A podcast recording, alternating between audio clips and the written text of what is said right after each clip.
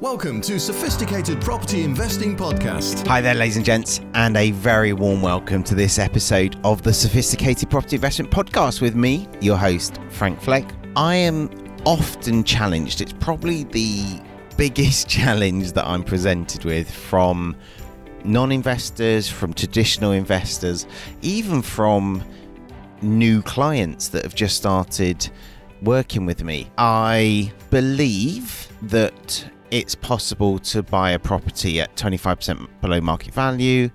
I believe that you can do no money down purchasing. I believe that someone will allow you to take possession of the property now, occupy the property, and pay for it in 15 years' time. But why? It's always the same answer because the vendors, motivated vendors, they are not common. If you line up 100 vendors on the open market, you're probably not going to have a motivated vendor in front of you. If you line up a thousand, you probably are, but you're not guaranteed to. If you line up 10,000 vendors, then you definitely are. There's probably quite a few in there in 10,000. I'd say between five and 15 motivated vendors if you lined up 10,000 people who are on the market. So I, I always say one in a thousand, and I think that's quite accurate personally, but I haven't got data to back that up. It's a, a gut feeling from having spoken to hundreds and hundreds of motivated vendors. Obviously, working out their pain their motivation for selling is really important. We need to know which of the 42 reasons for selling they have, and I've covered those in previous episodes. So I'm, I'm not actually going to even mention those 42 different reasons in this episode. But what I am going to focus on is how we can help those motivated vendors. So, in what way can we be flexible? And I've gone through my previous transactions in preparation for this episode, and I've thought to myself, okay, what have we done in the past for people that a regular traditional investor wouldn't have done? What have we provided in terms of flexibility, in terms of going above and beyond that a regular vendor wouldn't have done? So, the first thing that we've done is we've completed very, very quickly. Six days is my record.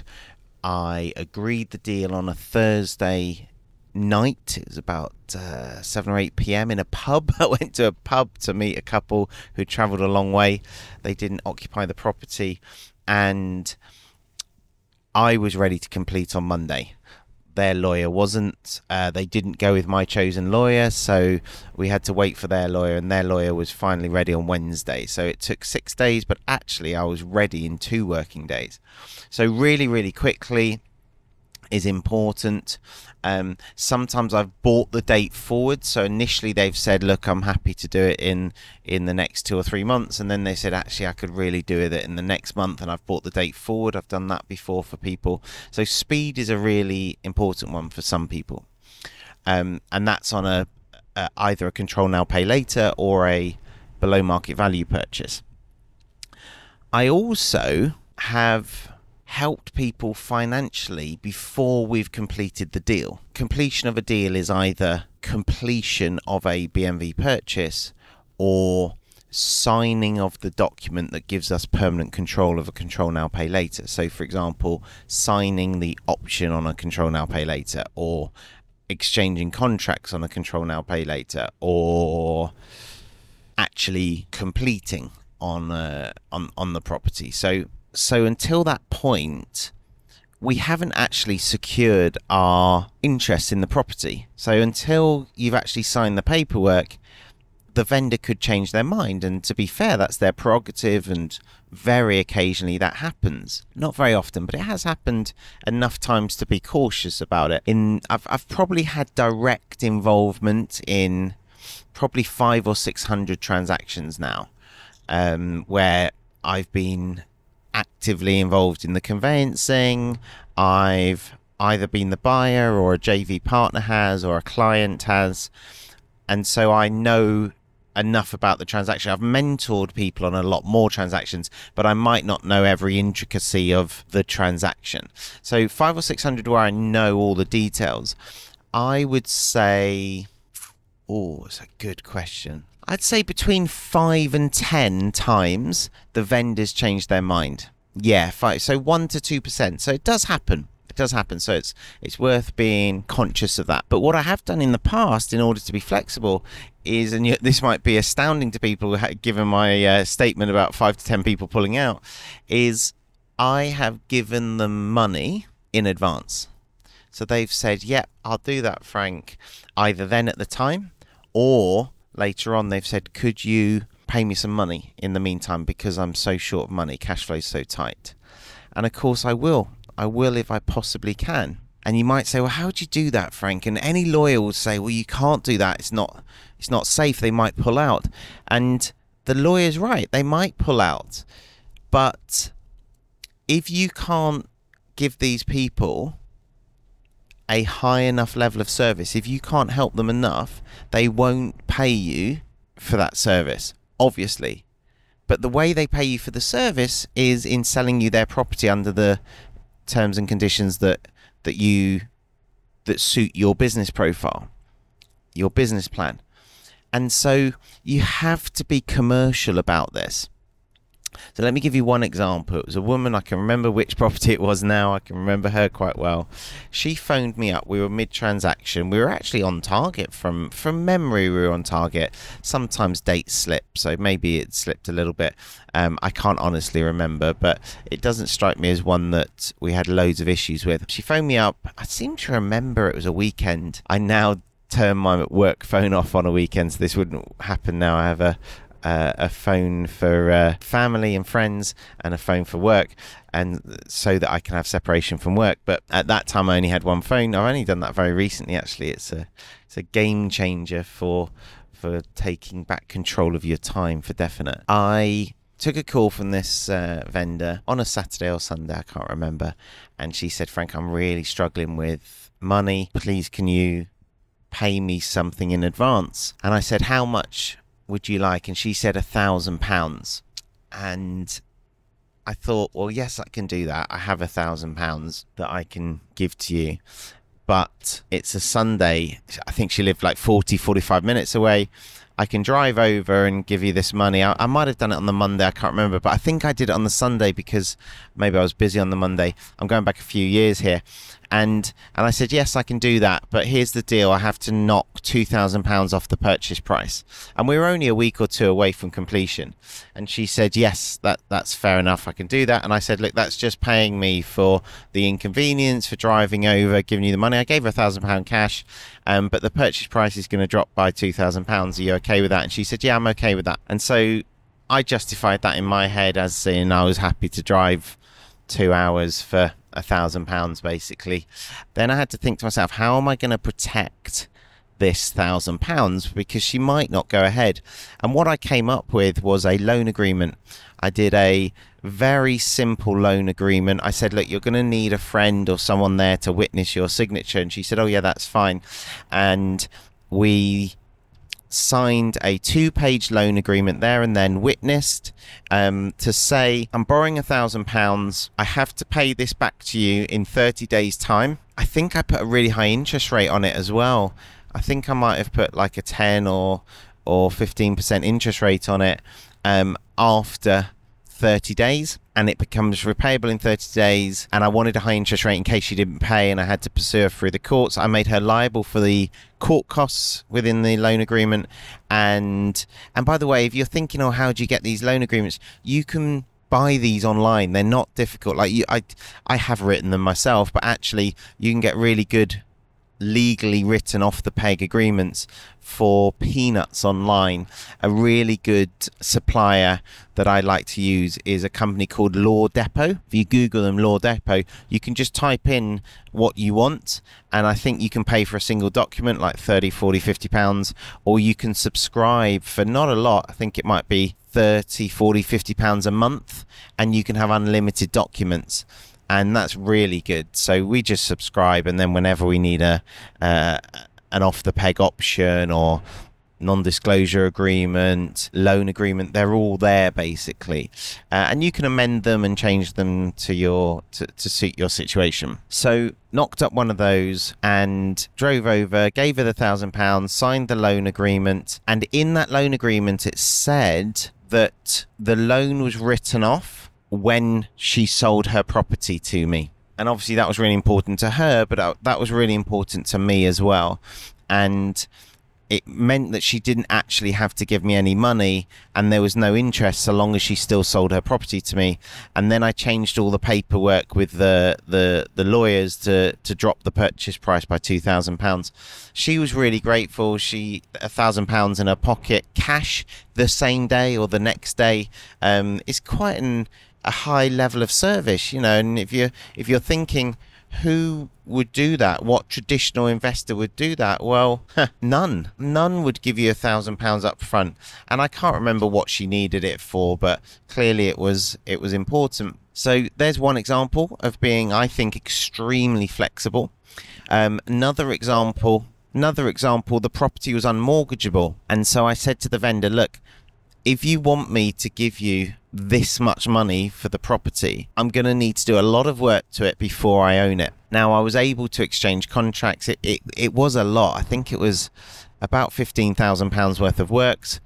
And I said, I'm going to need to do those works beforehand. Now, that's not an unusual thing for me to do. It's called a key undertaking, and that's something I've done quite a few times. It's a very powerful way of giving a vendor more than they would otherwise get because if you can raise the value of the property before you buy it, you can then obviously get a mortgage on the property, which is going to be advantageous to you. It's going to give you more leverage. So let's use some numbers and as an example. Well, I, will use one of the actual examples that that I've done. Now I'm going back a little way. I'm probably going back ten years here. The property was had no kitchen in it, had no. It did have a bathroom, but the kitchen had been ripped out. That was it. The kitchen had been ripped out. There was a beautiful oak sideboard. I remember that. Um, that hadn't been fitted yet, and of course, a property with no kitchen is is unmortgageable. I seem to remember the rest of the property was okay. Maybe it needed a bit of decoration, but not a lot. There was no way I could get a mortgage on it until it was mortgageable, and there was no way it would become mortgageable without having a working kitchen.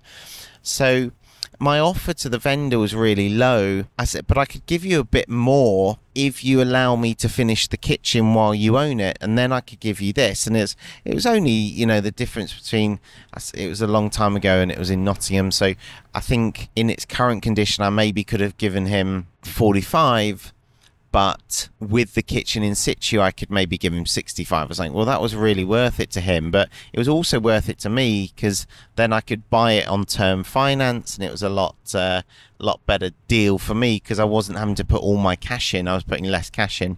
So he let me do the the kitchen, whatever the kitchen was, probably seven grand at the time. And then I could pay more for the property, but I still got a really good deal because it was probably worth 130 something like that after it was uh, it was finished etc so everyone was happy. The way and and that's not an uncommon thing and you might say well that's not really being flexible for the vendor that's being flexible for your benefit which is true. However it kind of is also flexible for the vendor because you're giving them more money by doing works on their property before you own it.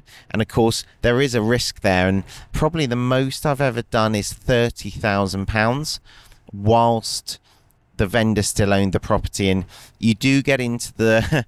the realms of nervousness then you have to you have to do it to your own comfort level and you have to know what your risk profile is but certainly upwards of 10,000 pounds I'm looking for a legally advised piece of protection. So I'm looking for an exchange of contracts. I'm looking for a, a, legally advised option agreement, something like that. So that if the vendor suddenly does get a bit greedy or tries to renege on the deal, then I can. I've got some legal redress. That's never happened, by the way.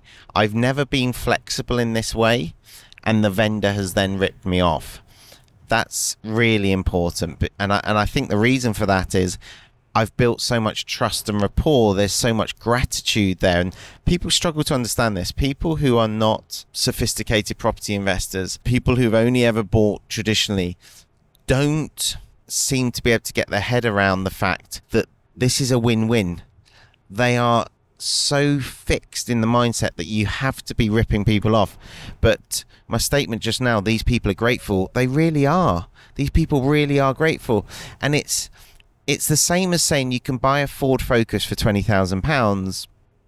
I don't know, never bought a Ford Focus, but you know you can buy a family car for twenty thousand pounds, or you can go and buy a Ferrari for three hundred and fifty thousand pounds. Oh, that's such a rip off. I don't know how those Ferrari salesmen sleep at night. How dare they? It's like standing outside with a placard saying, You're ripping people off. How dare you sell cars for uh, I'm trying to work out the maths, 20,000 to 35,000 pounds for 20 times, is it? No, it's like 18 times what they're worth. It's a different product, just like mine is a different service and it's a different client group. Are the Ford Focus buyers getting an amazing deal with 95% knocked off? No, they're getting the deal that they're happy with. They're getting good value for them. A £20,000 car for £20,000. They are not interested in paying £350,000 for a car. Does that mean that the Ferrari buyers are being ripped off? No. They're getting a £350,000 car. They're getting the prestige of owning a brand new Ferrari. They are getting the service, the aftercare service. They're getting the performance.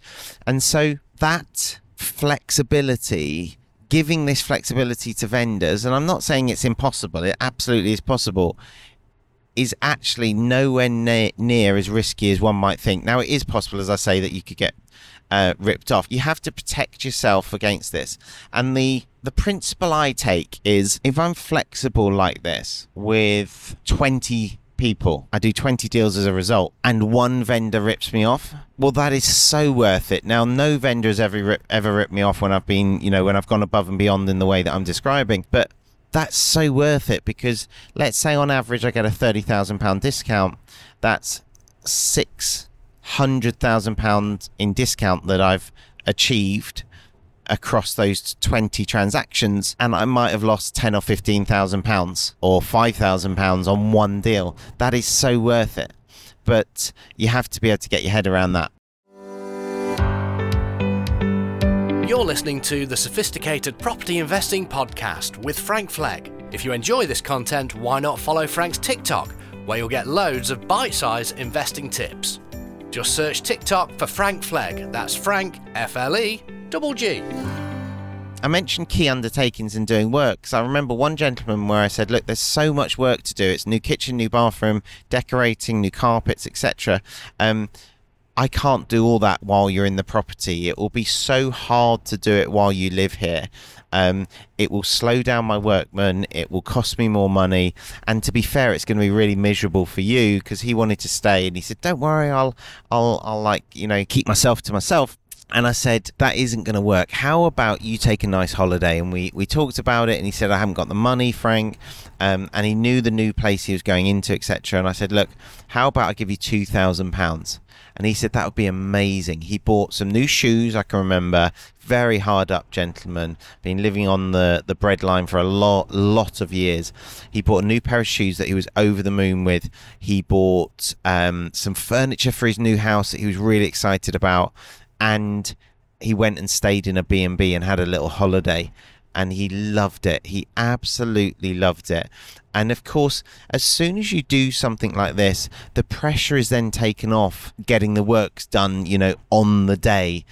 vendors are a lot more flexible if they're not in pain. If you solve their problem or if you are solving their problem, I've, I've paid people's mortgages for them before I've bought their property, and you think, oh, that's a, a generous thing to do. Well, no, obviously it's factored into the price, but paying a £350 mortgage once while you buy a property for £30,000 below is is not a, a hardship. That that's okay. You know, that's not a that's not a um a, a big thing to do. It's just a cost of sale, just like we pay their legals, um, etc. So paying before completion is a big way that we're flexible. Another way that I've been flexible is I have often allowed the vendor to leave whatever they want in the house.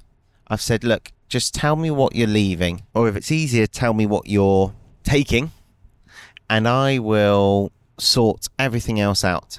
And of course, it's not hard to clear stuff out of a house. Much easier for me when I've got my workmen there for them to whack a skip on the front, empty the entire property. That's a big deal for a homeowner sometimes and is not hard for me at all. You know, it's potentially only a day's work and the cost of a few skips. Not difficult for us at all.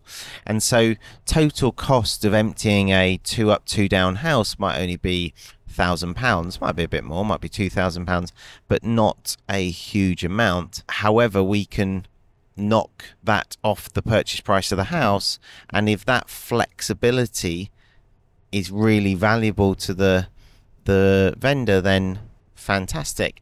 And and you might think, well, that's you know not a biggie, Frank, but standard law society contract paperwork tells the vendor they they have to sign to or tick and sign and then sign to say yes I'm going to take everything out of the property. I am going to leave it empty. Well if they're a bit of a hoarder or if they are not very mobile or if they don't like the idea of that inconvenience that hassle and we have to be careful not to judge people by our standards. If you ask me to empty a property you know with my own bare hands I could do that. I'd, I'd do that in 12 hours. I'd, I'd look at it as a a good workout for myself and might invite a few mates around and um, not this year because I'm I'm not drinking this year but maybe have a few beers at lunchtime and make a make a good good time out of it you know but that's my mentality that's my approach to this particular thing that might need to be done, but other people have other approaches, and that's really important to recognize. And so, emptying a property of stuff, and don't underestimate the emotional baggage that people have when it's a probate case, for example, and it's mum or dad's house and there's loads of stuff in it. That's a hard thing for some people to do. That we can take that pain away from them and we can just fix it for them. They can literally just walk out the door, lock the front door, give us the keys, and, and, and we'll deal with everything else. So that's something I've done quite a few times. Another thing I've done is where someone is selling to us, but they need to be housed by the council. And often this is where they're going into some kind of supported living arrangement or sheltered uh, living. Um, the councils sometimes have like blocks of flats where there's a warden that lives there or a warden that lives nearby and they can press a button and the warden will come to their flat. So it's like independent living but supported. And the problem that councils face, and I do have some empathy because I think on the podcast previously I've been quite uh, quite damning, but I do I do have empathy because they do do this on on very very tight budgets now. I'm not saying that they're efficient with their budgets, mind, but they do do it on very tight budgets. They will not house someone. Typically, this is my experience. Whether or not this is written down in a, a rule book at the council somewhere, I don't know. But my experience has been that they will not house someone unless that person is homeless. It's not enough, and this is reasonable to say, look, I'm thinking of selling my house. Please, can you house me? Because the council, and I would say rightly, will say, well, no, the you've currently got a home to live in we'll house you when you don't have a home to live in anymore. So they require evidence that the sale is going through. And so what I've done very often is I've done a memorandum of sale and have given that to the vendor to give to the council. Now, ordinarily on a memorandum of sale, you wouldn't put the date of the sale. It's normally just an agreement to buy, but I will often put a anticipated date of completion on the memorandum of sale and I'll make that really soon. And I'll say to the vendor look would you like to complete on that day? And they say yes and I say well I would like to as well. Just to be aware just to, to forewarn you we're actually looking at it potentially taking quite a lot longer but let's both anticipate this date. So we write down, you know, anticipated date of uh, completion, and I put that on the memorandum of sale so they can take it to the council. Now, when the council sees a really clear sale agreement with a purchaser, with a ven- with the vendor and their name and address and a date, that's often, in my experience, enough for them to spring into action and sort some accommodation out. Now, I have had councils where they've said that's not enough. I want to see an exchange of contracts. You are allowed to exchange contracts without using a solicitor. Not many people realize that, but you absolutely are. There's no rule against it. And so you can write two contracts, and um, the vendor signs one, you sign one, and you pass him yours and he passes you his. That is exchanging contracts. Now, you have to be careful with that because that is legally binding. So you don't want to put yourself in a position where the vendor can now hold you to an exchange of contracts that you did in order to help them. But so long as you do that at a low enough price, then you don't mind if the vendor holds you to it and you know you're not going to hold them to it because you're already going through the the transaction. And what you need to remember is any contract can be dissolved with the agreement of all parties. And so they can agree to dissolve that contract that exchange of contracts and you can. But at the time they take it to the council it's binding it's legally binding. So i've done that before to help a vendor. Now, no regular, no traditional investor will do this, but these are how we earn our money, you know, by being flexible and, and thinking outside the box and giving them what they need um, in a way that, you know, in whatever way we can, basically. The other thing I've had before is where the council have said, well, we haven't sold yet, so we want you to stay in your property. And it's obvious they haven't got accommodation anywhere. But if these are vulnerable people, they have to house them, but only if they're homeless. And so what I've said before is, okay, we're ready to, to complete. Let's complete on the property. I know the solicitors are going to ask you to hand me over the keys, but you know what?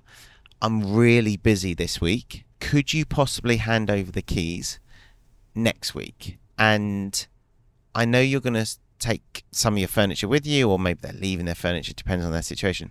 But I'm not going to pop round and check you've taken all your furniture out. I'm actually not going to actually pop round at all until next week. And sometimes they'll they'll understand the nod and the wink, and they'll go, "Oh, thank you, Frank," knowing that I've let them stay for an extra week. Or sometimes they'll say, "But but where will I go?" And I'll say, "Look."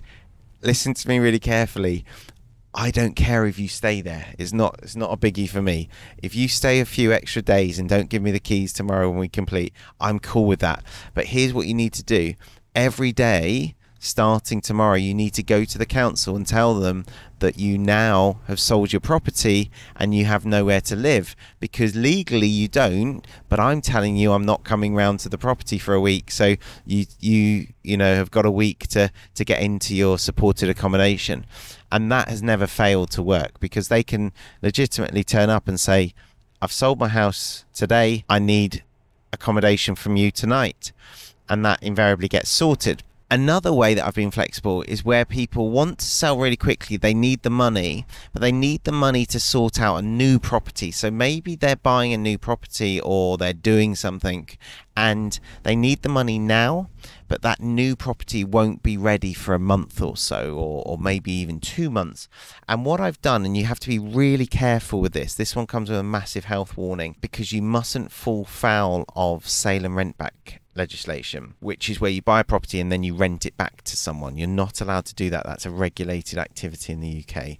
Um, you need permission from the FCA. Um, so you have to do this through the lawyers. You mustn't do this as like a side agreement. The way that, and I've taken legal advice on, advice on this, the way that it's been explained to me by the lawyers, you need your own legal advice because this is you don't want to fall foul of the FCA for sure. You want to make sure you're following all their rules. The way it's been described to me is by lawyers is it's a fixed term that is very short and I've deliberately said, you know, 30 or 60 days. No rent will be paid for for the property. Um, there will be no AST all that we will do and and I would prefer to do an exchange where we release the deposit and then a completion later because that can't be construed as sale and rent back because I haven't bought it. They haven't sold it to me, so it can't be. we've not done the first part of it, so it can't be rented back if they still own it. But if for some reason we need to complete, maybe they need a lot of money, so they need all of it. It's all written into the original agreement. So it says we're completing today. We are allowing you to stay in the property for a finite period of 60 days upon which you need to give vacant possession. So it's tied into the sale. And the legal advice I've had is that that is highly unlikely to be challenged by the FCA because it's such a short period of time, no rent's being paid, no AST is in place, etc. So that's a way that I've been flexible in the past. And who who allows someone to stay in for a month or two um, in a traditional transaction? No one. And and so that adds a, a lot of flexibility. That adds a lot of flexibility, but also that adds a lot of value. And that's all we're trying to do here. We're trying to add value to the vendor because if we add enough value, we'll earn enough money. The amount that we can charge in a transaction is directly proportionate to the value that we can give the uh, vendor. I've had vendors who have asked for me to educate them in property investing. So I've allowed vendors to access my training programs. That's not a very common one, but I have done that. And the cost to me of that is quite minimal, but it's a really big value add. If you're not training people in property, then that's not something you're going to be able to add. But again, this is flexibility, isn't it? This is giving them what they are asking for in a win-win manner. So I've given away um, 10, 15,000 pounds of property education, but the real cost to me of, of having someone in my room is is probably five hundred pounds. So that's a win-win. They're getting ten, fifteen thousand pounds of value, and it's only costing me five hundred quid. I've helped people with their legal issues before, and this is one that you might not have thought of, but I've helped people to deal with all manner of legal issues. I've I've introduced vendors to my litigation lawyers. I've introduced them to my conveyancing lawyers, my commercial lawyers, wills and probate, um, I've helped people with the probate process before. I have negotiated vendors' debts down. So if they have unsecured debts, often you can get them down to about 30 or 40p in the pound. And that can mean that a vendor can sell their property. I've, I've had people with 20, 30,000 pounds worth of loans that have meant that if they sell their property they're not going to be able to pay off their loans.